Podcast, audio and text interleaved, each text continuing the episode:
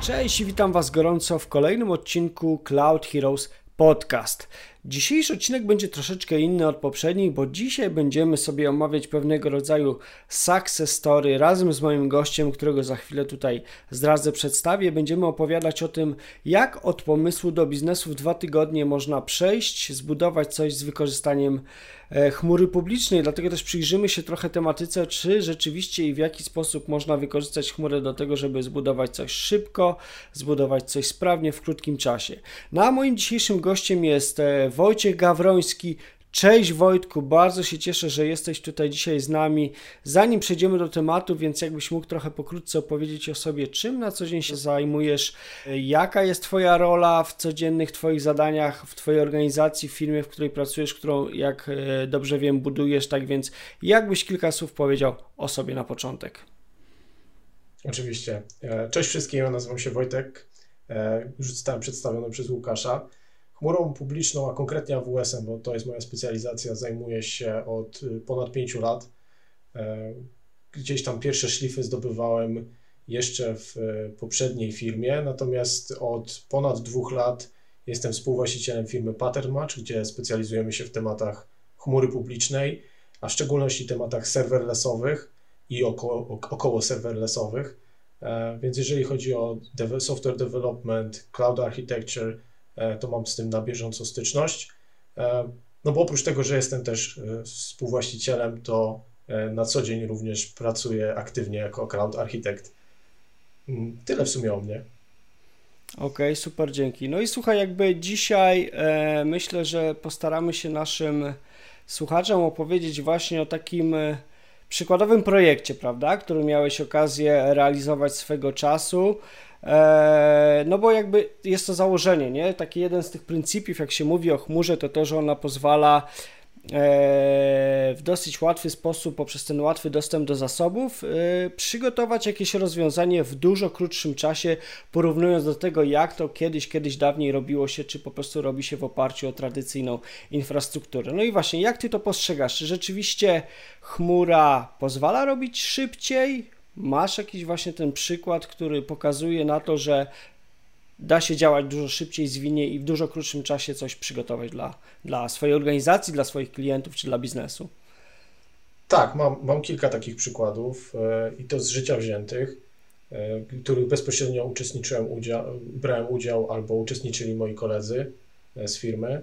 Generalnie zacząłbym od tego, że My traktujemy chmurę jako narzędzie. Co prawda, jesteśmy wyspecjalizowani w tej jednej konkretnej. E, oczywiście też nie zamykamy się na jednej, bo, bo staramy się dywersyfikować. Natomiast traktujemy to jako narzędzie i właśnie taki motor do szybszych, bardziej wydajnych, e, bardziej skalowalnych wdrożeń, zwłaszcza jeżeli mamy do czynienia z takimi systemami, które są e, już e, bardzo często zastane nie chcę tutaj mówić e, pogardliwie, tak jak się często mówi legacy, bo uważam, że legacy ma bardzo często negatywny wydźwięk, a niekoniecznie. To są często systemy, które zarabiają pieniądze, utrzymują firmę i ta, ta pogarda im się nie należy. E, natomiast jeżeli mhm. chodzi o ewolucję i o wdrożenia, to, to te systemy e, po prostu stają się problematyczne z czasem i to jest nieuniknione. Jeżeli się o systemy odpowiednio nie dba, nie ma się takiej możliwości, więc bardzo często firmy też sięgają i szukają projektów pilotażowych, szukają różnego rodzaju rozwiązań, które mogą e, przyspieszyć te wdrożenia. I mamy kilka takich przykładów, e, gdzie właśnie za pomocą chmury można było potraktować ją jako motor do bardzo szybkiego wdrożenia, do walidacji pewnego procesu i pomysłu biznesowego i odbić go od rynku dużo szybciej, dzięki czemu cały ten proces związany z walidacją biznesową był dużo krótszy i dużo bardziej efektywny.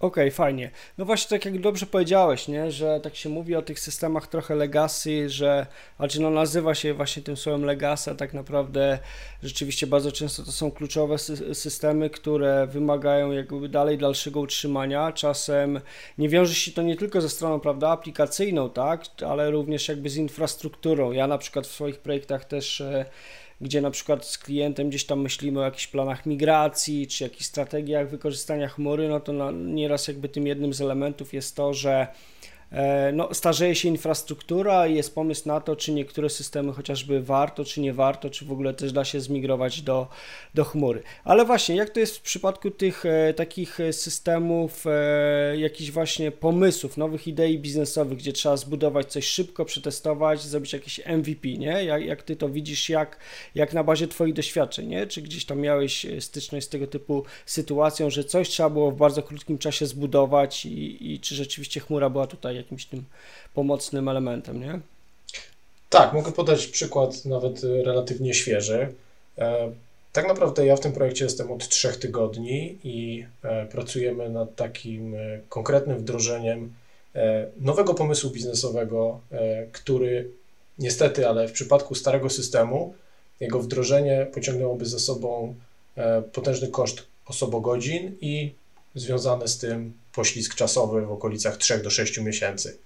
Obecna sytuacja jest dość wymagająca dla wielu biznesów i nie, niemożliwa tak naprawdę do, e, do wdrożenia, jeżeli chodzi o taką perspektywę czasową. E, więc postanowiliśmy skorzystać z alternatywnej ścieżki i spróbowaliśmy zbudować projekt pilotażowy w oparciu o e, wachlarz usług AWS-a. O tym sobie jeszcze pewnie powiemy w szczegółach, co tam zostało wykorzystane. Natomiast generalną zasadą było to, że chcemy skorzystać z, z fully managed services, chcemy skorzystać jak najwięcej z, z serverlessowych e, e, usług, e, które dają nam możliwość odłożenia na później tematu operations, od zapłacenia odrobinę więcej za możliwość skalowalności i za, za tak naprawdę wdrażanie tego dużo szybszym tempem, a dzięki temu jesteśmy też w stanie zwalidować ten pomysł biznesowy dużo szybciej. No i cały ten projekt, tak jak mówię, toczy się, toczył się od miesiąca. E, po trzech tygodniach mieliśmy, po, po, tygodniu tak naprawdę pracy koncepcyjnej mieliśmy trzy tygodnie, około trzy tygodnie pracy takiej czysto deweloperskiej. E, projekt udało się dowieść przynajmniej w tej fazie MVP z sukcesem.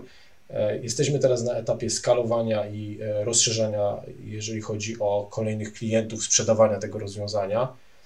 To nie znaczy, że rozwiązaliśmy wszystkie problemy w trzy tygodnie, to nie znaczy, że dowieźliśmy coś, co jest idealne przez te trzy tygodnie. E, natomiast biorąc pod uwagę to, że alternatywą było minimum 3 miesiące pracy, a bardzo możliwe, że to byłoby raczej 6 miesięcy pracy, bo to zwykle się nie doszacowywuje, to było to dość imponujące i jednocześnie też pozwalało na dużo szybszy feedback z rynku, czy w ogóle E, takie rozwiązanie się przyjmie w takiej formie, czy nie będziemy musieli iterować i zmieniać. Więc chmura dała nam tu olbrzymie możliwości i też bardzo dużo okazji do tego, żeby sobie skrócić tą drogę. Okej, okay, czyli wiesz co, tak jeszcze, żeby słowem wyjaśnienia, żeby wszyscy zrozumieli, czyli jakby w waszym projekcie mieliście możliwość jakby pójścia dwoma ścieżkami, tak? Bo mówisz jakby z jednej strony rzeczywiście jakby była był pomysł na to, żeby to zrobić e, krócej, jakby w jednym wariancie i to pewnie, pewnie trochę sobie to rozwiniemy, ale jakby też było jakieś alternatywne podejście, tak? Czy na zasadzie, co było tą alternatywą, nie? Tak jakby, żeby wyczuć tą różnicę między tymi e, podejściami, nie? Tak, alternatywą było rozwinięcie istniejącego systemu, e, który jest tak naprawdę taką aplikacją My to nazywamy w żargonie wielomonolityczną, to znaczy to jest po prostu kilka różnych monolitów spiętych ze sobą e, i e, zdeployowanych e, w ramach jakiejś jednej infrastruktury, również w chmurze. Natomiast jest to taki klasyczny model hostingowo infrastructure as a service, można powiedzieć, taka hybryda. Trochę używamy chmury jako hostingu, a niekoniecznie jako dostawcy różnego rodzaju usług. I tutaj mieliśmy tak naprawdę problem nie z samą chmurą, czy właśnie z, tym, z tą warstwą związaną z infrastructure as a service, ale raczej właśnie z tym, jak wygląda aplikacja, jaki jest jej kształt, czy ona była przystosowana w ogóle w pierwszej kolejności do tego, żeby zostać wdrożona w chmurę, e, bo mamy tu do czynienia z systemem, który jest w tej chmurze, istnieje, natomiast nie jest on do końca w takiej nomenklaturze, jak to się ładnie mówi, nie jest on do końca systemem cloud native, i wiele z tych rzeczy po prostu nie za bardzo do tego serwisu przystaje, co też spowalnia końcowe wdrożenie i ewentualną iterację i poruszanie się do przodu. Taka była alternatywa. Aha, okej, okay. no właśnie, a wy postanowiliście wybrać troszeczkę inną metodę, tak? Czyli teraz jakby ten wasz tok składał się z podejścia w oparciu o co? O jakby e, bardziej wzięcia tych funkcjonalności i oparcia się bardziej o usługi, tak? Nie, nie modelem infrastructure as a service, tak? Nie, nie, nie w oparciu takim bardziej zwyczajnym, tylko o usługi gotowe do użycia, tak? Zgadza się. Tutaj mieliśmy jeszcze jeden, taka, ta praca koncepcyjna, która została wykonana na początku, była też szalenie ważna, dlatego że jakby głównym wyzwaniem w tym momencie było to, żeby e, tak zaprojektować rozwiązanie, żeby można było je niejako postawić odrobinę obok. E, to jest często spotykana praktyka, jeżeli na przykład mamy monolit, który chcemy zmigrować do architektury mikroserwisowej, chcemy go powolutku rozkładać na te mikroserwisy. E, I w, w, tym konkretnym przypadku troszkę to przypominało ten model, gdzie wyciągnęliśmy tak naprawdę tą nową funkcjonalność, która i tak musiałaby zostać dodana do tej architektury monolitycznej, Natomiast zastanowiliśmy się, ok, to w których miejscach możemy dokonać integracji ze starym rozwiązaniem, w których miejscach możemy skorzystać z całkowicie nowych rozwiązań, takich, które będą e, w pełni wykorzystywały możliwości usług zarządzanych, a nie takich, którymi my będziemy zarządzać, gdzie możemy skorzystać z gotowych produktów, które e, w tym przypadku AWS nam udostępnia i e, jesteśmy w stanie może nawet trochę więcej zapłacić, ale o tym sobie też za chwilę powiemy, bo okazuje się, że przy efektywnym wykorzystaniu tych serwisów można naprawdę zaoszczędzić, a nie więcej zapłacić. E, natomiast gdzie moglibyśmy skorzystać z tych gotowych serwisów i na nich zbudować e, to konkretne rozwiązanie i szybciej, i w konsekwencji też po prostu taniej, ale to gdzieś w docelowym, docelowym aspekcie. Mhm.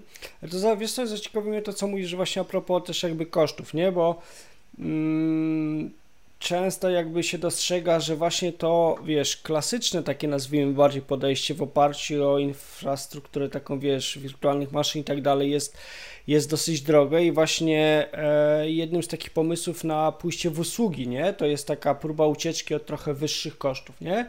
Tutaj też mówisz jednak, że jakby przy usługach też może być tak, że te koszty niekoniecznie na dzień dobry będą, tak? Niższe w porównaniu z podejściem jasowym, tak? Już na razie abstrahujemy od tego elementu, że, ta, że ten, to, to drugie podejście byłoby dłuższe w czasie, ale jakby patrz, patrząc właśnie potem na efektywnie kosztowo, e, w usługach też jakby pewne elementy kosztowe są czasem znaczące i warto je wziąć pod uwagę, że na początku może być trochę drożej, tak? A po, potem będzie, będzie trochę taniej, nie? Tutaj są tak naprawdę dwa aspekty y, do, do poruszenia. Pierwszy z nich wydaje mi się chyba najważniejszy w tym kontekście, y, to to, że jeżeli zespół uczy się pewnych usług i buduje swoje rozwiązanie też troszeczkę tak na świeżo, y, to jest, musi być takie pole do, do E, nieefektywności, przynajmniej na samym początku. E, jeżeli zespół się będzie uczył i będzie rozwijał tą infrastrukturę, w, e, czy te produkty, które są oparte o te zarządzane usługi w określony sposób, to może się okazać, że na początku będzie drożej, bo oni po prostu na samym początku muszą się tego nauczyć, w jaki sposób efektywnie z tego skorzystać, jaką usługę ewentualnie zamienić na inną, żeby ona była tańsza. Świetnym przykładem jest DynamoDB, które dobrym use case jest naprawdę y, bardzo dobrą, wydajną i jednocześnie wcale nie drogą bazą danych.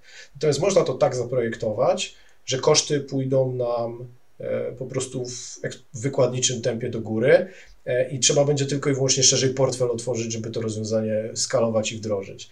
E, więc tu, są, tu, tu jest tego typu pułapka, że trzeba jakąś tą ekspertyzę nabrać, E, ja akurat w tym projekcie się znalazłem jako osoba z zewnątrz, która została zatrudniona też niejako jako takie zabezpieczenie, ubezpieczenie, e, żeby wszystko, co można zrobić dobrze, poszło od początku dobrze, nie trzeba było się od tego uczyć, a jednocześnie, żeby też zespół miał dużo łatwiejsze wejście e, w ten temat zarządzanych usług i jednocześnie też mógł się tego nauczyć w takiej bezpiecznej przestrzeni, E, gdzie osoba bardziej doświadczona może ich też pokierować i powiedzieć, których pułapek są w stanie uniknąć.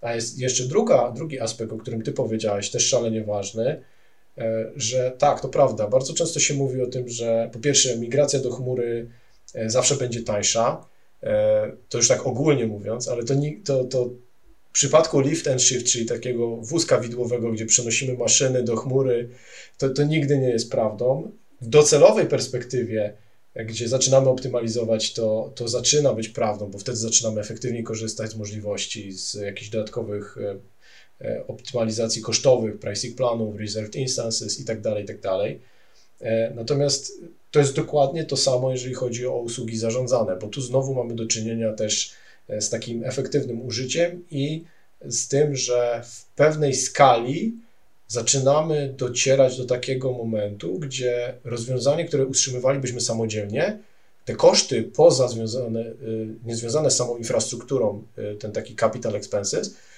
te koszty operacyjne zaczynałyby zjadać e, tak naprawdę zysk z tego rozwiązania opartego o usługi niezarządzane. Bo na przykład, jeżeli wzięlibyśmy pod uwagę elastyczność, jeżeli chodzi o e, step functions, chociażby z AWS-a, ten serwis nie jest jednym z najtańszych i mówiąc brutalnie jest dość drogi. E, natomiast e, jeżeli byśmy chcieli e, w bardzo podobny sposób zaprojektować scheduler, który robiłby dokładnie te same rzeczy na podobną skalę, to nagle zaczynamy mówić tutaj o rozwiązaniach, które będziemy tworzyć w wielu osobomiesiącach przez bardzo długi czas. I to już zaczyna generować dodatkowe koszty związane z operations, inwestycją, z zakładem pracy, gdzie może na samym początku warto by było skorzystać z gotowej usługi, może zwalidować pomysł biznesowy i okaże się, że model, w jakim będziemy dostarczać to rozwiązanie, pozwoli na to, żeby skorzystać z takiej droższej usługi, droższej w cudzysłowie, no bo jeżeli by się okazało, że wyskalujemy nasz, ten nasz produkt do odpowiedniego rozmiaru, to nagle okaże się, że te koszty operacyjne będą zjadały cały nasz, e, cały nasz, całą naszą marżę. E, I to jest ta druga właśnie e, też rzecz, o której warto pamiętać, że tak naprawdę ten total cost of ownership jest też szalenie ważny, a o tym się bardzo często zapomina. Nie, no dokładnie, masz rację, wiesz, ja jakby też, te, te, też to widzę właśnie, tak jak wspomniałeś dobrze o tym e, lift and shift, tak, że, że to oczywiście jakby przy takim przełożeniu, wzięcie po prostu rzeczywiście przełożenie klocka za A do E, z miejsca A do miejsca B, rzeczywiście jakby to, to, to nie wychodzi dopiero ta dalsza praca, optymalizacja. I właśnie tak samo tutaj ten dobór też właśnie determinuje, nie, bo tak się, tak czasem się słyszy, że o, bo chmura jest droga, tak, bo tak jak mówisz, może właśnie weźmiesz taki pricing jakiejś usługi, zobaczysz, nie, no kurczę, za jakiś tam request czy za coś, na przykład czy obsługo, obsłużenia jakiegoś tam e, cyklu zdarzeń, na przykład to kosztuje tyle i tyle, oh my god, ile, jaka to cena, nie? Ale tak jak właśnie jak przyjrzysz się trochę głębiej, jakbyś miał zbudować takie rozwiązanie, nie?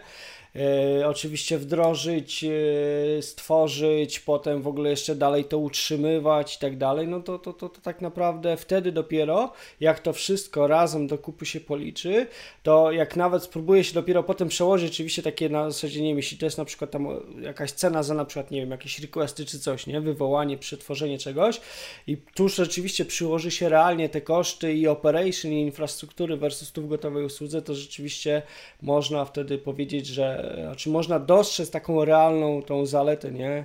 Związaną właśnie z wykorzystaniem usług yy, i tego, że rzeczywiście to może być tańsze, nie? A z usługami też jakby ich charakterystyka, konfiguracji i możliwości też, tak jakby powiedziałeś przy DynamoDB, nie? Na, możemy z niej skorzystać jakby na wiele różnych sposobów, też jakby czasem parę tam rzeczy trzeba przemyśleć, żeby też dobrze to DynamoDB e, zaprojektować, nie, klucze i tak dalej, potem w jaki sposób te dane przeszukujemy, żeby rzeczywiście jakby te koszty też nie były szalone, nie, więc jakby tutaj jest, e, jest sporo tych elementów. No i właśnie, tak jakby e, w ty, wracając do tego Twojego projektu, nie? Czas był krótki, tak naprawdę, trzeba było coś zrobić, dowieść i tak naprawdę co konkretnego chmura właśnie Wam jakby zapewniła, nie? Ten, co jest to ta, taką, tą uniwer, taką unikalną wartością, jaką jakby dostawca chmury, no w tym wypadku AWS, jakby oferuje do tego typu projektów, nie? Jak Wam to się rzeczywiście tutaj sprawdziło, co, co to tak naprawdę dało, nie? Mhm. Tu chyba zacznę od tego, że jednym z ważniejszych elementów, e, moim zdaniem, e, to, była właśnie ta, to był właśnie ten aspekt e, szybkości wdrożenia, bo tak naprawdę dzięki temu, że skorzystaliśmy z gotowych klocków, z usług zarządzanych w 100%, mogliśmy się skupić na tym, co było rdzeniem tej naszej aplikacji, jeżeli chodzi o logikę biznesową. E, I dzięki temu, mówiąc tak ogólnie, oględnie, logikę biznesową, dzięki temu mogliśmy tak naprawdę zbudować to rozwiązanie szybciej i też przekierować czas, pracę ludzi, e, którzy mają bardzo często też doświadczenie w tej konkretnej dziedzinie, E, na rzeczy, które są najważniejsze. To był, to był pierwszy, to był pierwszy, pierwsza rzecz, którą nam dała chmura. E, myślę, że kolejny taki też chyba już dość wyświechtany, ale slogan, który tu miał zastosowanie, to było Going Global in Minutes. E, to rozwiązanie tak naprawdę dzięki temu, że korzystaliśmy, mimo tego, że skorzystaliśmy ze specjalizowanych usług, e, były one dostępne w bardzo szerokiej ilości regionów i dzięki temu to rozwiązanie jest dostępne w Europie, jest dostępne w Stanach i bez żadnego problemu możemy ten proof of concept wdrożyć w danym regionie, którym nam będzie potrzebny. E, kolejny aspekt, który tutaj nam bardzo pomógł, e, no to korzystanie z usług zarządzanych pomogło nam skupić się na właściwej innowacji, takiej właściwie ukierunkowanej innowacji.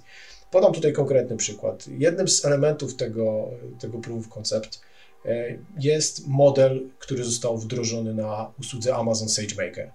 E, I mówię tutaj o modelu uczenia maszynowego, gdzie musieliśmy przygotować określone, według określonych wymagań. Ten model też musiał e, odpowiadać w pewnych sztywnych ramach czasowych, jeżeli chodzi w ogóle o całe rozwiązanie. Więc zarówno wdrożenie tego, jak i hostowanie zostało oddelegowane na właśnie usługę zarządzaną, dzięki czemu chłopaki, którzy byli odpowiedzialni za budowę, ten, ten silnik tak naprawdę E, który całą tą najcięższą pracę związaną z, z algorytmem wykonywał, mogli się e, skupić na tym, żeby odpowiednio e, dostosować też algorytm, odpowiednio popracować z nim, żeby był bardziej skuteczny i tak dalej, i tak dalej. Podobnie z tym, z tym tematem również związany jest temat, jeżeli chodzi o stabilność tego końcowego rozwiązania ponieważ mieliśmy mało czasu i chcieliśmy skorzystać jak najbardziej z usług zarządzanych, e, a jednocześnie chcieliśmy zachować taką e, wiedzę i te umiejętności, które w zespole są stworzone, e, wybraliśmy po prostu konteneryzację i skorzystaliśmy z AWS Fargate. I dzięki temu mieliśmy do dyspozycji bardzo stabilne rozwiązanie, które jest jednocześnie skalowalne, a spełnia pewne nasze wymogi, których akurat w tym przypadku Lambda by nie spełniała.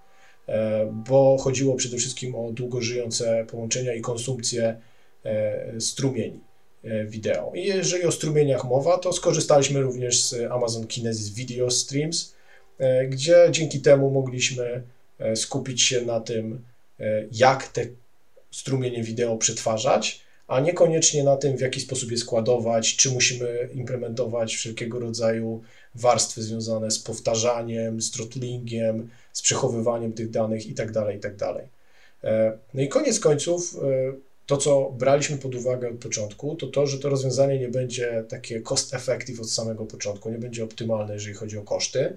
Natomiast okazuje się, że w miarę zagłębiania się w ten konkretny przypadek, jesteśmy w stanie dalej z wykorzystaniem tych samych usług optymalizować te koszty, mniejsz, zmniejszać je, zmniejszać. Pewne rzeczy jesteśmy w stanie w ogóle e, też wyeliminować, no bo poznaliśmy ten, e, ten konkretny przypadek biznesowy lepiej, dzięki temu, że wdrożyliśmy go szybciej.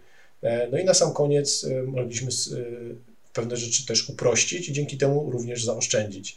Także na dwóch płaszczyznach tutaj mogliśmy tą optymalizację kosztową zastosować, upraszczając sam proces, ale też korzystając efektywniej z tych serwisów, które są w pełni zarządzane. Więc tutaj tak naprawdę to są te rzeczy, które mi się nasuwają.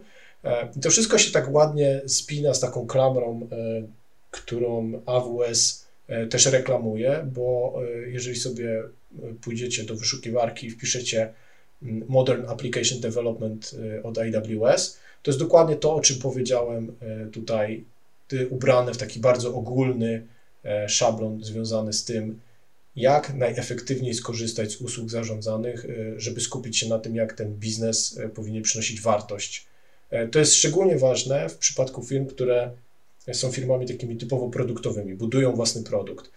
Może to niekoniecznie ma przełożenie na firmy, które chcą budować technologię i chcą na tej technologii zarabiać, dlatego że tu w tym konkretnym przypadku mamy do czynienia z budową platformy i to ta platforma jest esencją biznesową.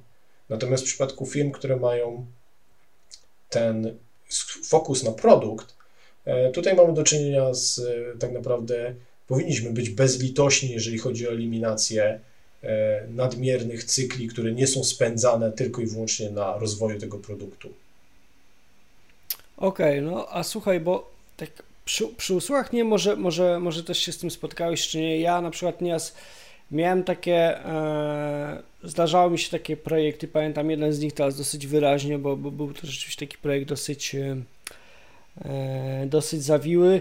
Wiesz co, że e, czasem, wiesz, no, tak jak powiedziałeś też na początku, nie, że wiesz, no, wejście w te usługi to też wymaga tego, że trzeba tam trochę, wiesz, jakby przysiąść, poznać tą usługę, nie?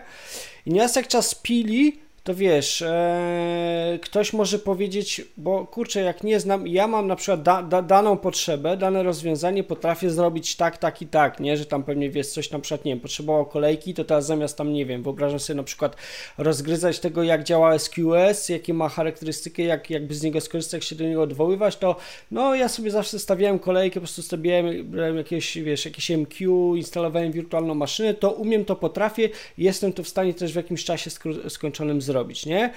I wiesz, mi na przykład, ja, ja kiedyś jakby zdarzały mi się takie projekty, nie? Że mm, pracowałem na przykład z zespołem, który no wiesz, bardzo, bardzo jakby na zasadzie ciężko mu było wejść w ten świat jakby taki, wiesz, usługowo-chmurowy no bo wiesz, bo mieli swoje przyzwyczajenia i swoją koncepcję robienia czegoś, nie? I, pamiętam sytuację, dyskusję, jak z kimś tam akurat wykorzystywaliśmy w innej y, chmurze app serwisy i po prostu wiesz, no jakby trudno było temu zespołowi przekonać się do tego, ale to, to, to jak oni to tam mają robić, jak oni tam się po SSH nie mogą zalogować i wiesz, i jakiegoś skryptu sobie wyklikać, nie? Żeby coś, coś tam zrealizował, nie? No bo jakby przy usługach to troszeczkę inaczej wygląda. Raz, że trzeba je poznać i się nauczyć, nie? A dwa, pewne rzeczy też trochę się robi inaczej, nie?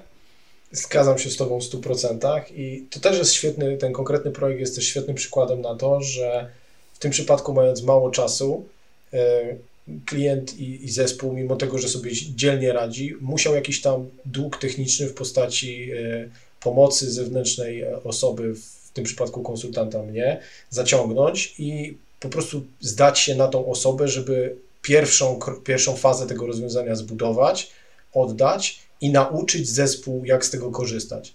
To jest takie szczególnie ważne w przypadku projektów, gdzie nie ma czasu, natomiast jeżeli jest czas, to y, zgadzam się z Tobą w 100%, że to ten naturalny opór istnieje i jest.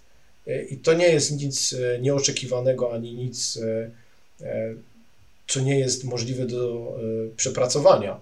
Bardziej chodzi mi o to, że wcale się nie dziwię ludziom, jeżeli oni są przyzwyczajeni do pewnego rodzaju modelu pracy i nagle przychodzi pan konsultant, który mówi, e, że zamiast na diagramie być, e, posiadać trzy kwadraciki, mamy tych kwadracików 16, każdy z innego koloru e, i najlepiej jak one by jeszcze były połączone innymi kwadracikami, bo tak to często w przypadku AWS-a wygląda. Jeżeli sobie popatrzymy na wszystkie architecture diagramy, to one dla osoby, która nie ma doświadczenia z chmurą, z ilością serwisu, z portfolio, są przytłaczające.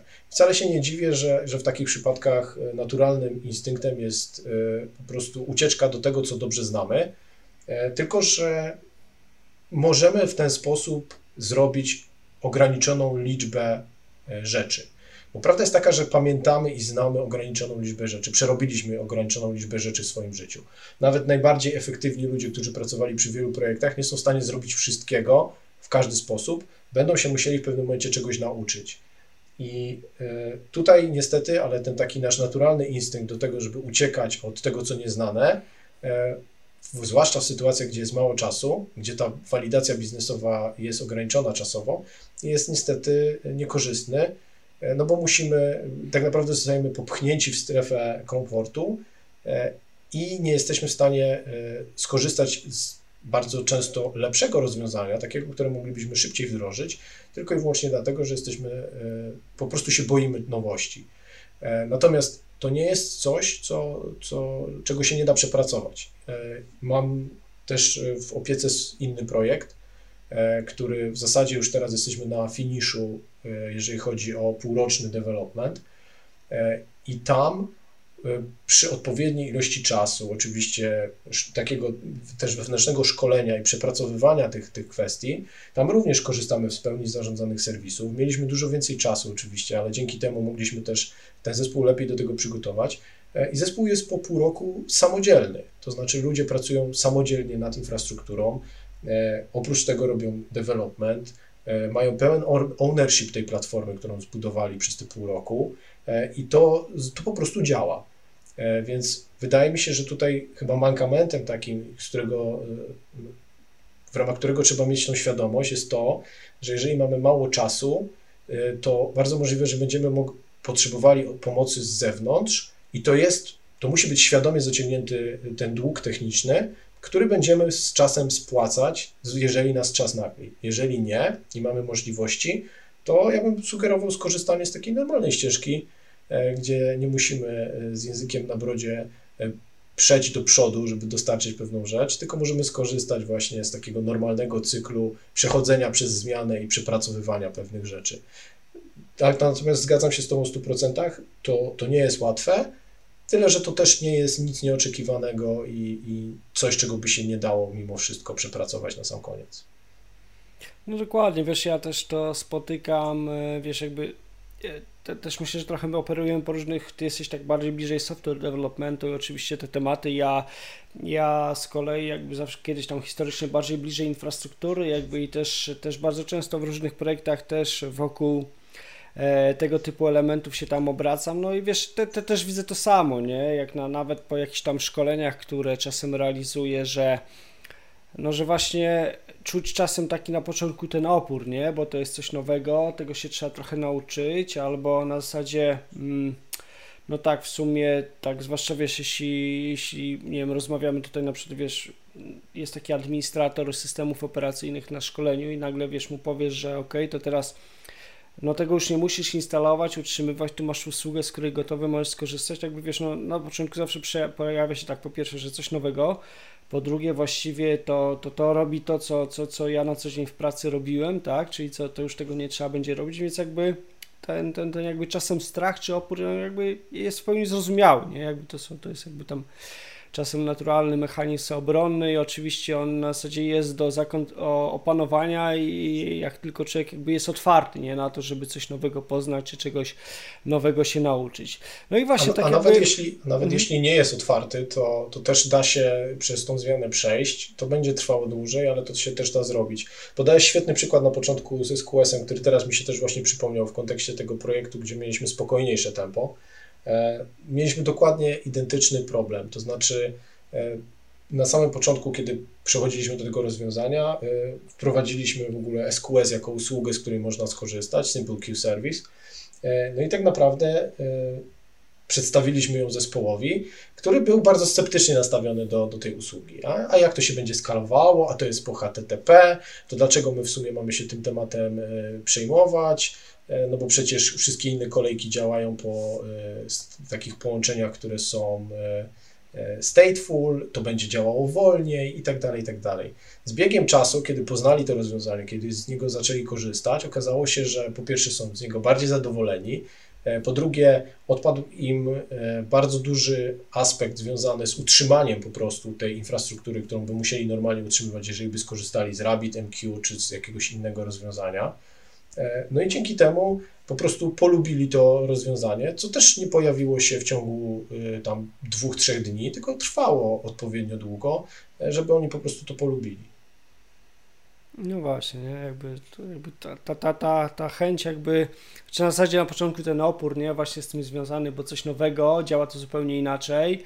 Jakby to też to jest jedno, ale właśnie ten brak jakby tej wiedzy, nie? I to jest też to, to co powiedziałeś a propos diagramów, że to może być e, tak naprawdę dosyć przytłaczające na początku, nie? No dzisiaj jakby platforma chmurowa oferuje ponad, AWS tam liczy ponad 200 już usług, nie? I czasem nawet też na jakby na etapie pewnie projektowania architektury na zasadzie zastanawiasz się, chciałbyś nawet podejść innowacyjnie do tego, ok, to spróbujmy zobaczyć, co nam chmura oferuje z jakich usług możemy skorzystać. No i tak, wiesz, zderzasz się ze ścianą 200 paru usług i teraz jakby też jakby musisz znaleźć, czy ta potrzeba, którą masz, w ogóle jest na to usługa.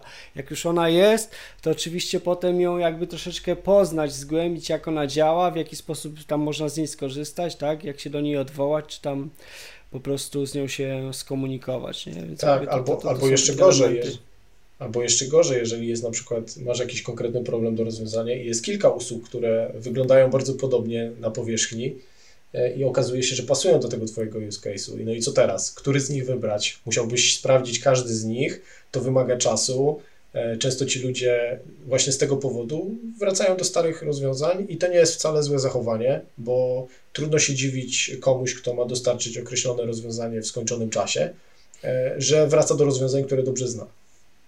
No dokładnie, nie? Dlatego stąd jakby też, no stąd tutaj słuchaj, dlatego nasza rola, żebyśmy no, w takich sytuacjach mogli, prawda, pomóc, tak? I rzeczywiście gdzieś tam pokierować, e, coś, coś, coś, coś podpowiedzieć, nie? Słuchaj, no właśnie i tak jakby rozmawiając o tym, to tak trochę pokazuje, nie? Że, że chmura tak naprawdę trochę trochę zmienia, nie? Trzeba troszeczkę e, inaczej popatrzeć na pewne aspekty związane z takim, porównując do takiego tradycyjnego podejścia, nie? Tutaj mamy te hasła takie e, serverless, powiedziałeś też cloud native, nie? To jakby no jest to trochę coś innego, nie? I tak naprawdę dla tych e, osób, które, które chcą właśnie przejść do tego świata, nie? Co tak naprawdę, od czego powinny zacząć, nie? Jak myślisz, nie? Co tak naprawdę, jakie są te najważniejsze takie zmiany, nie? W tradycyjnym podejściu, w które pewnie by trzeba było troszeczkę wsiąknąć i po prostu to zgłębić, nie? Chcąc, chcąc, e, korzystać z chmury właśnie, czy to w oparciu o usługi, czy projektując właśnie aplikacje, które jakby no, w tej swojej definicji Cloud Native potrafią jakby skorzystać z tego dobra, nie, jakie daje chmura. To jest w ogóle trudny i złożony proces, jakby, jakby się nad tym zastanowić, e, ale nie dlatego, że sam temat jest nieprzystępny, tylko jest bardzo dużo ścieżek, które e, są dostępne, z którymi można podążać. E, bo zgadzam się z Tobą w 100%, że, że chmura dużo zmienia, jeżeli chodzi, no, weźmy chociażby takie standardowe opisy i job responsibility.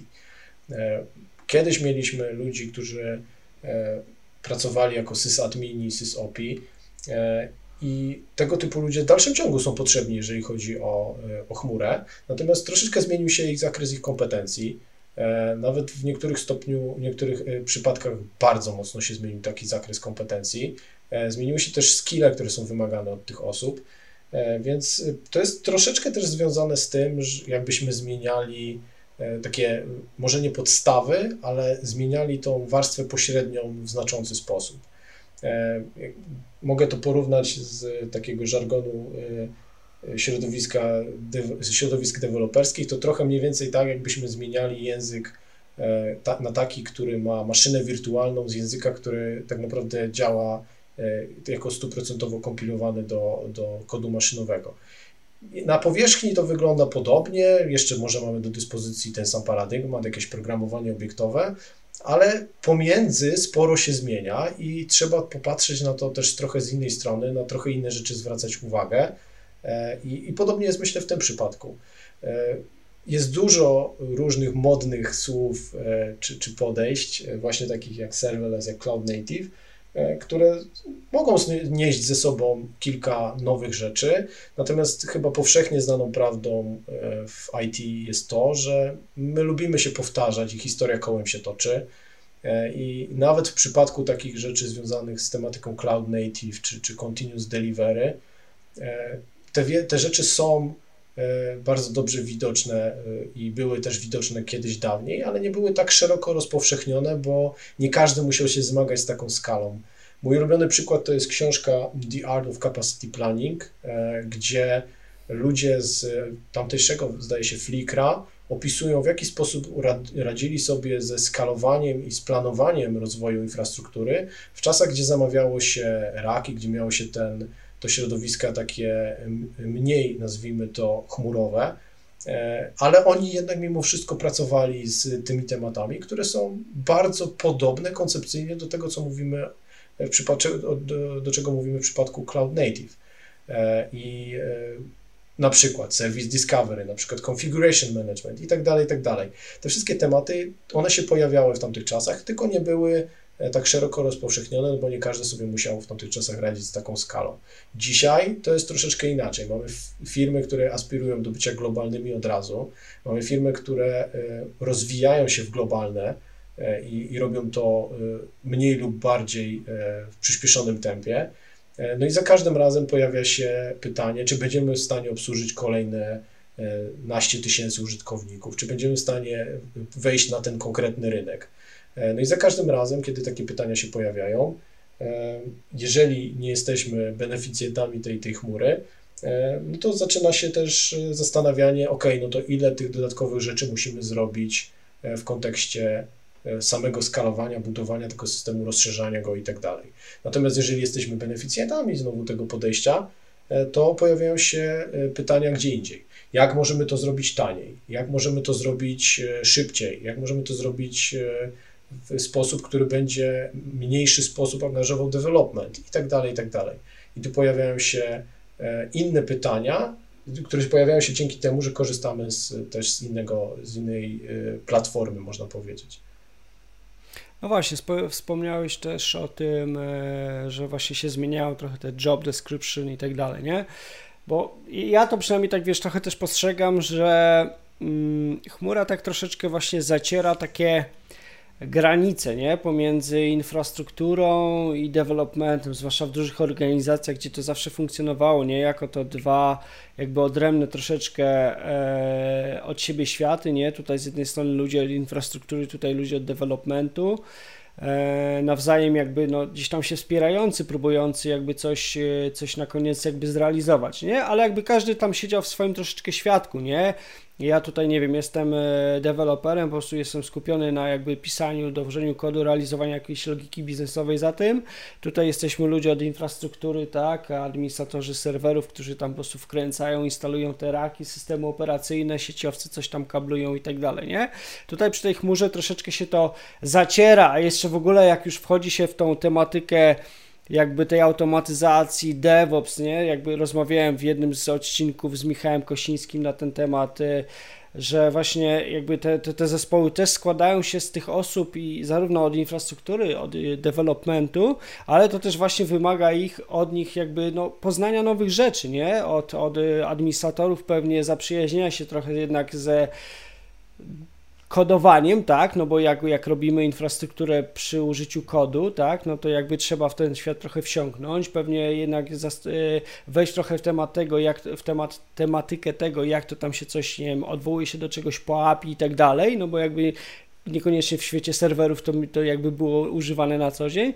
No i myślę tak samo, nie, pewnie po stronie i tak samo osób pracujących w developmencie, nie, chmura pewnie wymaga, zakładam, nowych umiejętności, jakby nowych koncepcji, przez co właśnie to, to troszeczkę zmienia to, jak dzisiaj, jakie dzisiaj potrzeby są właśnie na rynku, jeśli chodzi o pracę, nie? Pracowników, ich umiejętności. Tak, ja się z Tobą zgadzam i wręcz uważam, że e, to, co się dzieje obecnie, e, to jest świetna sprawa, bo to otwiera oczy. E, może to zabrzmi, powinno zabrzmieć jak samokrytyka, bo tak, jestem, jestem mam ten background jako software developer, ale uważam, że w wielu przypadkach e, moi koledzy i koleżanki po fachu e, raczej tymi tematami się albo nie interesują, albo nie, ch nie chcą się interesować, a jeżeli to robią, to są to tacy właśnie pasjonaci na, na przekroju. To się oczywiście zmienia i na przestrzeni lat się zmieniało i teraz już to działa na, na trochę innym procencie, jeżeli chodzi o to, to zainteresowanie no bo też rynek się zmienił i też wymusił wiele, wiele rzeczy, ale nie było kiedyś tak, że deweloperzy interesowali się konfiguracją tych serwisów i tak dalej, i tak dalej. E, no jeszcze na samym początku swojej kariery byłem w takich projektach, gdzie deweloperzy nawet nie dbali o to, co logują, e, jeżeli chodzi o tak prozaiczne rzeczy jak logowanie e, z samej aplikacji, a potem te logi są nieodzowną częścią i najważniejszą pomocą bardzo często w przypadku osób, które przejmują ten system i go utrzymują. E, I taka osoba, która e, nie miała nigdy do czynienia z środowiskiem e, operacyjnym i nie miała do czynienia z tymi wszystkimi procedurami, jakby zobaczyła swoje logi w tamtym momencie, to może by zmądrzała i zaczęła trochę inaczej do tego tematu podchodzić.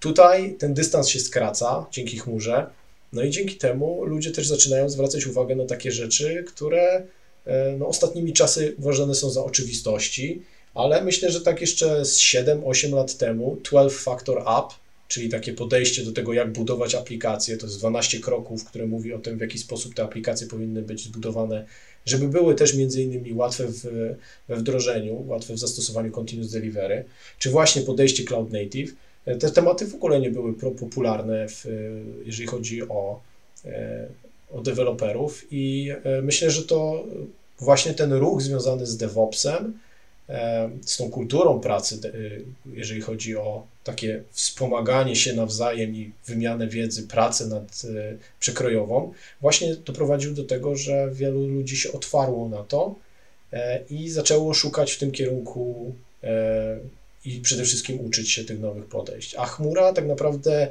zadziałała jak taki katalizator, bo skróciła dystans i pozwoliła na, e, na dużo bliższą współpracę tych dwóch grup. E, a w konsekwencji wszystkich członków zespołu deweloperskiego, no bo przecież testerzy też coraz częściej pracują e, na infrastrukturze, też pracują razem z, ze wszystkimi. Mamy przecież podejście do testowania związane z, z, przesuwaniem tego testowania w lewo, jeżeli chodzi o cykl życia oprogramowania, czyli shift left. Mm -hmm.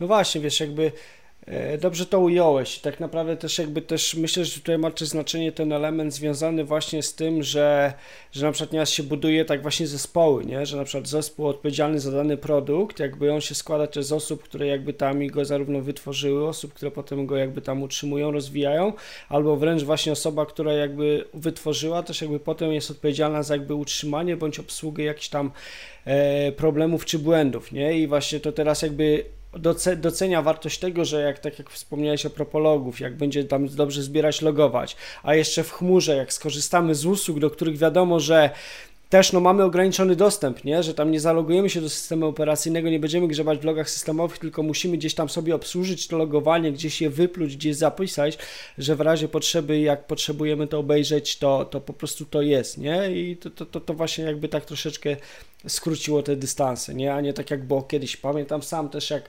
pracowałem gdzieś tam w jakimś dziale IT, no i na przykład, nie wiem, aplikacja nie działała, tak?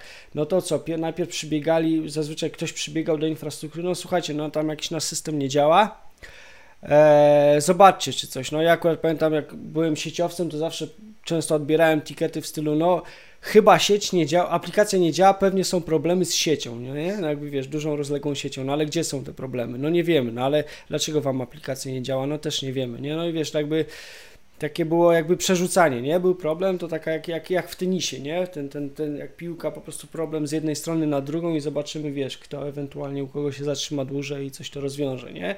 Tutaj ta ścieżka się znacznie skraca, nie? Jakby to rzeczywiście, rzeczywiście jest troszeczkę inaczej. Zgadza się i kończymy z przerzucaniem tej roboty przez mur, tak jak to naprawdę miało za zadanie, jeżeli chodzi o y, kulturę DevOps. E, no bo stąd to się wzięło, nie? żeby zredukować ilość przerzuconej roboty przez mur pomiędzy działami. Dokładnie, nie? Ale to jakby to też jednak wymaga sporej zmiany, nie? Tak jakby zwłaszcza w dużych organizacjach, tak jak e, no jeszcze raz wspomnę z Michałem, rozmawiałem, jakby on w firmie, w której pracuje, to jakby no to wdrożenie tej jakby kultury DevOps to nie jest tylko na zasadzie, że tam narzędzia, podejście i tak dalej, to jest jakby pewnego rodzaju zmiana właśnie tak to słowo kultura pewnie nie przez przypadek się tutaj pojawia, nie? że pewne elementy procesowe, organizacyjne no muszą się troszeczkę zmienić, żeby, żeby właśnie to tak zaczęło, zaczęło działać, nie? O, oj tak, wydaje mi się, że w ogóle chyba, chyba taka naczelna, e, naczelny problem związany z, z tymi wdrożeniami jest taki, Y, jak trochę swego czasu było, było z Agilem. To znaczy organizacja chciała zostać organizacją agile'ową, y, więc co robiła? Wdrażała Scrama. Y, tutaj jest podobnie. Organizacja chce osiągnąć kulturę DevOps, no to co będzie robiła? Wdraża narzędzia DevOpsowe. To znaczy, że już są DevOps. No to tak nie działa i sam to opisałeś i, i tak samo było to powiedziane w, w odcinku z Michałem, że ta, to przejście przez zmianę E, ta, ta zmiana kultury pracy to jest e, dużo mocniejsza i dużo ważniejsza rzecz, na którą trzeba położyć nacisk.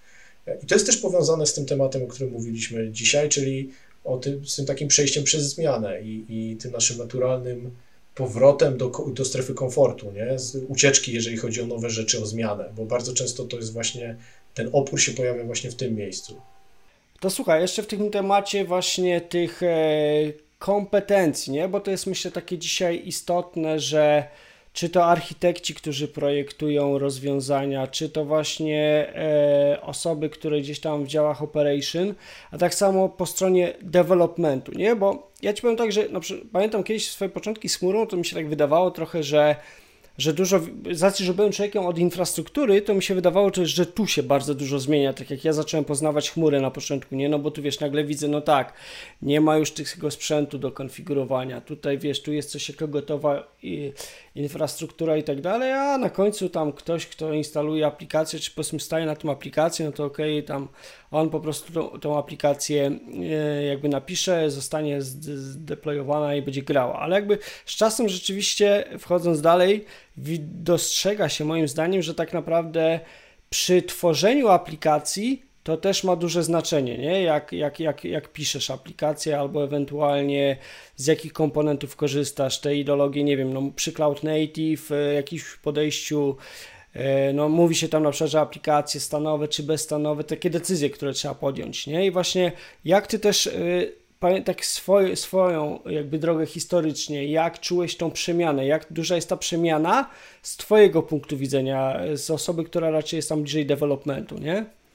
Zmiana jest spora i chyba najważniejsza rzecz, która e, tak naprawdę w tej y, robi różnicę, to to, że w wielu przypadkach, zwłaszcza w kontekście takich architektur cloud native czy serverless, my już na starcie mamy do czynienia z systemami rozproszonymi. To jest taka część informatyki, może część nawet miała przedmioty na studiach, jeżeli są po studiach informatycznych, które, jest, które są z tym związane. Natomiast to, to bardzo mocno zmienia to, w jaki sposób aplikacje są tworzone i w jaki sposób e, komunikują się ze sobą. E, ten sam problem jest zresztą, jeżeli chodzi o właśnie migrację pomiędzy monolitem a mikroserwisem. Jeżeli mamy taki zespół, który jest e, niedoświadczony w architekturze mikroserwisowej i przychodzi z monolitu, to wiele z tych rzeczy też właśnie pojawia się i manifestuje przy takim przejściu, no bo też mamy do czynienia właśnie po raz pierwszy najczęściej z systemem rozproszonym i pewne rzeczy są zaskoczeniem. Zaskoczeniem są e, na przykład rzeczy związane z e, zawodnością sieci, z tym, że pojawia się opóźnienie pomiędzy komunikacją na pewnych miejscach i tak dalej, i tak dalej. No i z mojej perspektywy jako, jako software developera to było właśnie takie miejsce, gdzie zaczyna nam wyłazić ta infrastruktura na wierzch i zaczynamy się e, stykać z nią na bieżąco. Jeżeli zwłaszcza mamy taki starszy, klasyczny model e, tworzenia aplikacji, gdzie jeszcze przerzucamy te artefakty przez mur, e, no to tacy ludzie bardzo często dowiadują się e, o tego typu problemach i te zespoły dowiadują się o tego typu problemach w momencie, kiedy aplikacja wraca już z konkretnym błędem i konkretnym przypadkiem, jak to powtórzyć z produkcji. No i na środowisku deweloperskim działało, bo była jedna maszyna, bo było połączenie z bazą po niezawodnej sieci lokalnej, bo wszystkie serwisy zewnętrzne sobie mokujemy i nie korzystamy z zawodnych serwisów e, partnera. I nagle okazuje się, że nasz system rozproszony, który na produkcji nie opiera się o moki i o e, niezawodną sieć lokalną, tylko o dużo bardziej złożony organizm, sprawia problemy i zaczyna robić kłopoty. I, i zaczynają wyłazić te takie rzeczy, o których no, na samym początku być może nawet nie myśleliśmy, a na, albo sobie nie zdawaliśmy z istnienia sprawy. Więc to jest takie pierwsze miejsce, gdzie, gdzie zmienia się e, styczność i zmienia się tak naprawdę, e, pojawia się świadomość na temat pewnych problemów i pewnych wyzwań. Analogicznie jest też z samym wytwarzaniem oprogramowania i zbudowaniem tych aplikacji.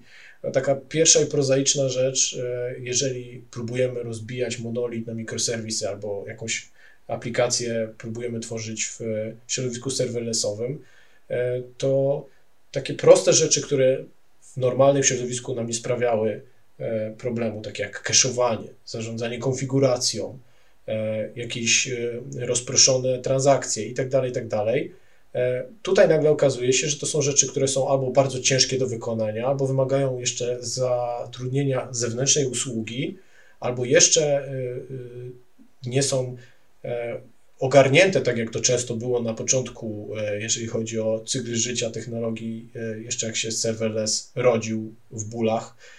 I tego typu rzeczy też na samym początku robiły problemy i stwarzały wyzwanie i pozwalały na to, żeby się tych rzeczy dopiero nauczyć. Podniosłeś tutaj, sorry, że ci przerwę właśnie a propos tego, jeszcze taki jeden bardzo moim zdaniem istotny element, nie? Tej niezawodności, nie?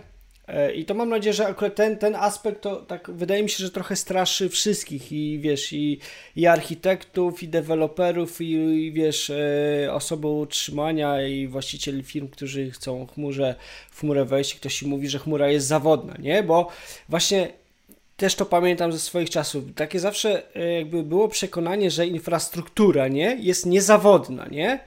Że wiesz, że tam e, zawsze firma wdraża te dwa data center, czy tam więcej, każdy sprzęt jest jakby zduplikowany, są jakieś tam klastry różnych urządzeń, klastry baz danych, klastry jakichś serwerów, klastry jakichś urządzeń sieciowych, podwójne przyłącza do internetu i tak dalej, że wszystko jest super niezawodne.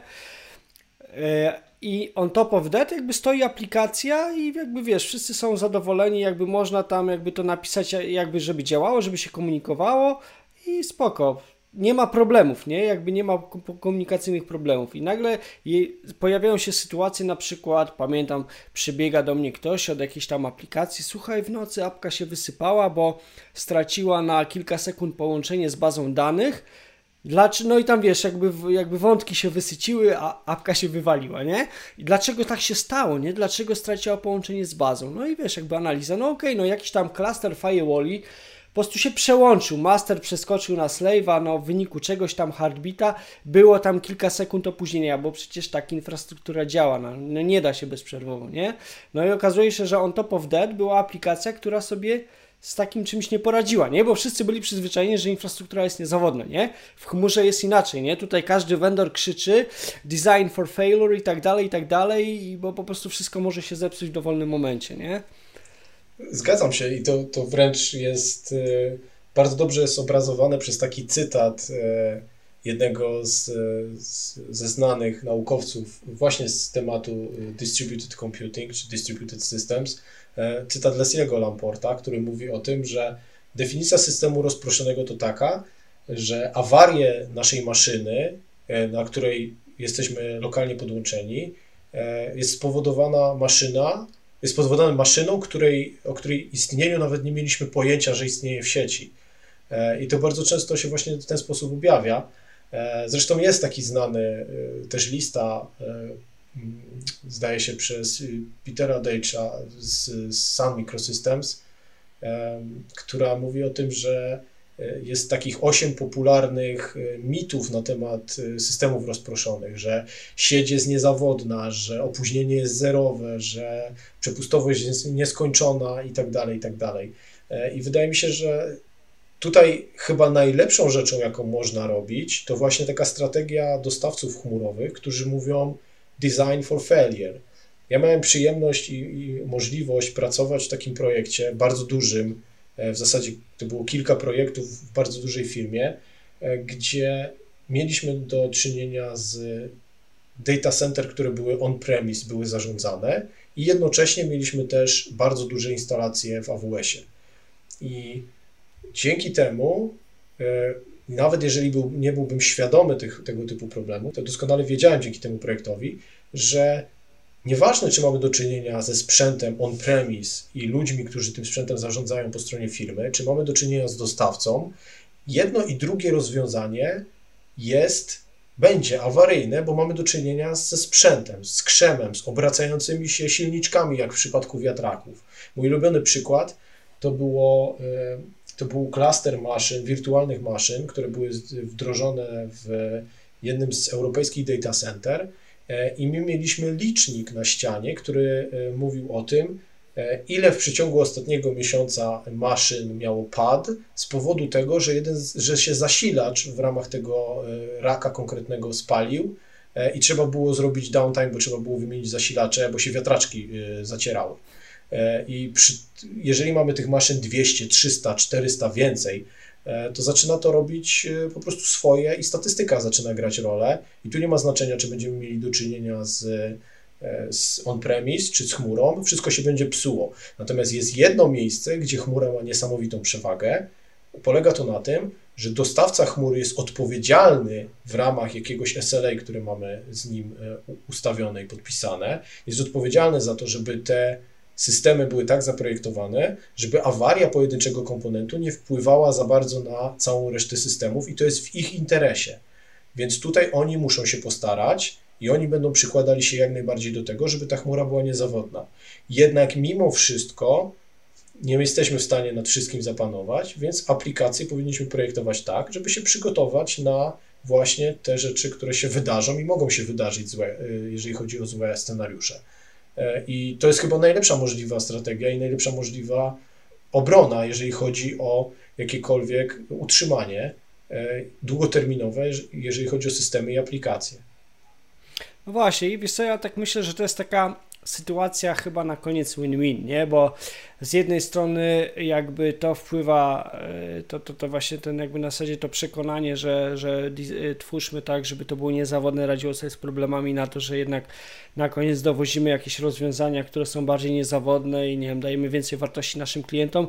Z drugiej strony też wiesz, myślę, że to daje taką furtkę też, wiesz, dla, dla tych dostawców chmury, nie? Bo wiesz, Wyobraź sobie teraz taką sytuację, nie? Jak to było kiedyś, no ja, ja popracowałem po stronie infrastruktury, nie? No i tam trzeba było spaczować jakiś, nie wiem, serwer, tak? Chłopaki robili, czy tam jakieś urządzenia sieciowe, czy coś. No to z czym to się wiązało?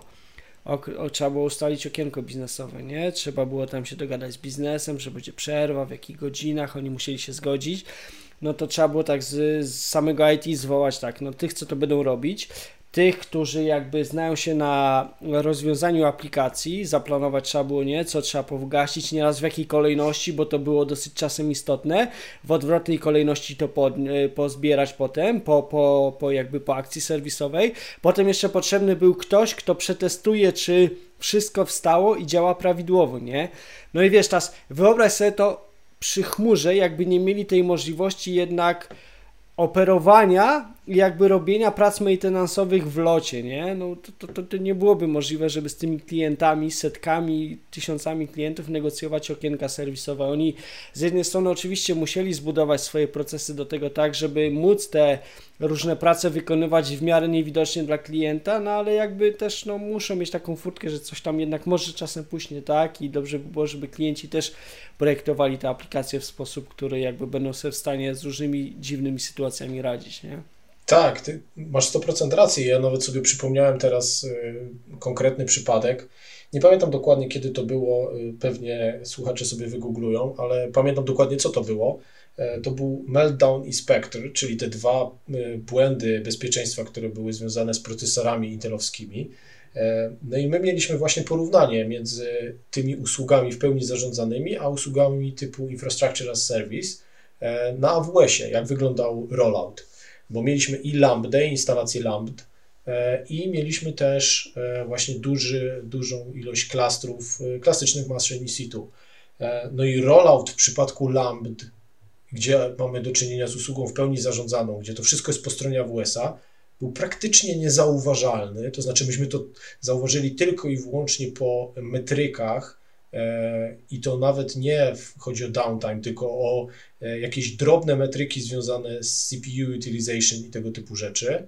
A w przypadku IASA mieliśmy do czynienia z całą kampanią informowania ludzi, że część maszyn zostanie e, tak naprawdę zrestartowana, część będzie musiała być ubita i wstanie na nowo. Jeżeli nie macie grupy autoskalującej, to musicie sobie to ogarnąć i tak dalej, i tak dalej. Więc to jest niesamowity wysiłek E, który w tym przypadku spada na dostawcę. Jeżeli e, jesteśmy firmą, która, której celem jest budowa produktu i utrzymywanie swojego koru biznesowego, który nie jest do końca związany ze sprzedażą technologii i budową platformy, to taka sytuacja jest idealna i to jest właśnie win-win, gdzie my jesteśmy w stanie oddelegować na dostawcę wszelkiego rodzaju koszty operacyjne, bo jest to koszt operacyjny, e, właśnie w tym zakresie. No właśnie, wiesz co, tak myślę, że tym chyba, e, ty, ty, tym stwierdzeniem dochodzimy do takiego wniosku, że no tak, przede wszystkim chmura, pod, podparliśmy w sumie poniekąd też w naszej dyskusji ten, jedno też z takich założeń, że chmura pozwala nam budować systemy niezawodne, tak, jeśli oczywiście dobrze do tego podejdziemy. No i myślę, że też chyba udało nam się udowo- jakby pokazać to w Twoim przykładzie, Twojego projektu, w naszych rozmowach, że no też jakby rzeczywiście daje możliwości zbudowania czegoś szybciej, w krótszym czasie, w oparciu też jakby o te usługi, nie? Zwłaszcza te usługi e, jakieś zarządzane. Aczkolwiek, no jednak trzeba mieć na uwadze, że, że wnosi sporo zmian, trzeba troszeczkę tą chmurę poznać, poznać też usługi, z których chce się korzystać, tak żeby rzeczywiście to, to dobrze działało, nie? Zgadzam się. I tu przede wszystkim to, co powiedziałeś ty, otwartość to jest jedna ważna cecha e, i wydaje mi się, że fajnie też jest mieć możliwość przejścia przez tą zmianę w taki kontrolowany sposób, gdzie mamy trochę więcej czasu. E, no chyba, że sytuacja nas nagli, wtedy, wtedy trzeba zaciągnąć ten dług e, techniczny, ale wtedy go też trzeba od razu też spłacać, bo, bo bez tego e, to nam się wszystko zawali. Jest jeszcze jeden fajny aspekt z tym związany, mianowicie takie budowanie długofalowe też buduje ownership i to też tak trochę wraca i zamyka klamrą to, co mówiliśmy o DevOpsie, że jeżeli chodzi o kulturę DevOps w organizacji, to chyba E, po pierwsze nie, nie można powiedzieć, czy została wdrożona, czy nie, bo jest to, jest to mimo wszystko kultura i sposób pracy, czyli to wszystko ewoluuje, to jest, to jest proces ciągły, ale jednak mimo wszystko takim e, punktem, e, gdzie wiele rzeczy się zmienia, jest to, kiedy zespół w całości przyjmuje odpowiedzialność end-to-end za dany komponent, za dany produkt, bo wtedy zaczyna rodzić się odpowiedzialność za to rozwiązanie i wtedy E, ta kultura DevOps zaczyna funkcjonować tak, jak e, w założeniu myśleli. I chmura też, nad, też w tym pomaga, no bo po, po raz kolejny wracamy do tego samego, skraca dystans i pozwala na, e, na szybszą ewolucję, na łatwiejszą ewolucję. Dokładnie tak. Słuchaj, Wojtku, zanim jeszcze skończymy, gdzie można Ciebie znaleźć w sieci, nie? Tak jakby ktoś chciał, bo ja też jakby obserwuję Ciebie, jesteś dosyć aktywny, teraz chyba taki jakiś na Insta Stories, nie? Tam jakąś serię różnych ciekawych postów e, e, fajnych promowałeś, właśnie gdzie Cię można w sieci znaleźć, nie? Gdzie, gdzie najbardziej jesteś aktywny? Tak, no to jak, jak, już zacząłeś od tego Instagrama, nie jest to miejsce, które się kojarzy z treściami technicznymi i e, z software developmentem, ale ja chciałbym zachęcić wszystkich, którzy, którzy e, są sceptycznie nastawieni do Instagrama, żebyście sprawdzili e, właśnie polski Instagram, w szczególności hashtag 30 devstories, 30 devstories, E, gdzie ludzie dzielą się wiedzą z wszelakiego zakresu. Są ludzie, którzy się dzielą wiedzą na temat learning, na temat chmury publicznej, na temat jakości, testowania, e, wytwarzania oprogramowania, architektury. Jest cała masa kontentu, który warto sprawdzić. E, ja też, ja też się tam udzielałem i powiem szczerze, ta przystępność, jeżeli chodzi o tworzenie treści na Instagramie, bardzo mi odpowiada, więc niewykluczone, że pojawi się coś więcej w tym temacie. Oprócz tego możecie mnie znaleźć na LinkedInie. E, gdzie staram się prowadzić dość aktywnie swój profil i dzielić się wiedzą również. E, prowadzę również bloga awsgentleman.com. Tam możecie znaleźć e, moje artykuły na temat różnego rodzaju przygód z AWS-em. I dodatkowo prowadzę raz w tygodniu stream na Twitchu twitch TV slash afronski przez, przez KY na końcu. Tam mamy taką serię w tym momencie, która pozwala na przygotowanie, taką grupę wsparcia, jeżeli chodzi o przygotowanie do certyfikacji AWS y, z levelu Associate. To nie jest w żadnym stopniu y, zastępnik, jeżeli chodzi o kursy czy o szkolenia. Bardziej taka grupa wsparcia, gdzie można się wymienić wiedzą, zapytać, porozmawiać. Taka, taka przestrzeń, jeżeli chodzi o społeczność. No i na sam koniec bardzo ważne miejsce, gdzie również można mnie spotkać i pogadać na żywo Slack światchmury.pl.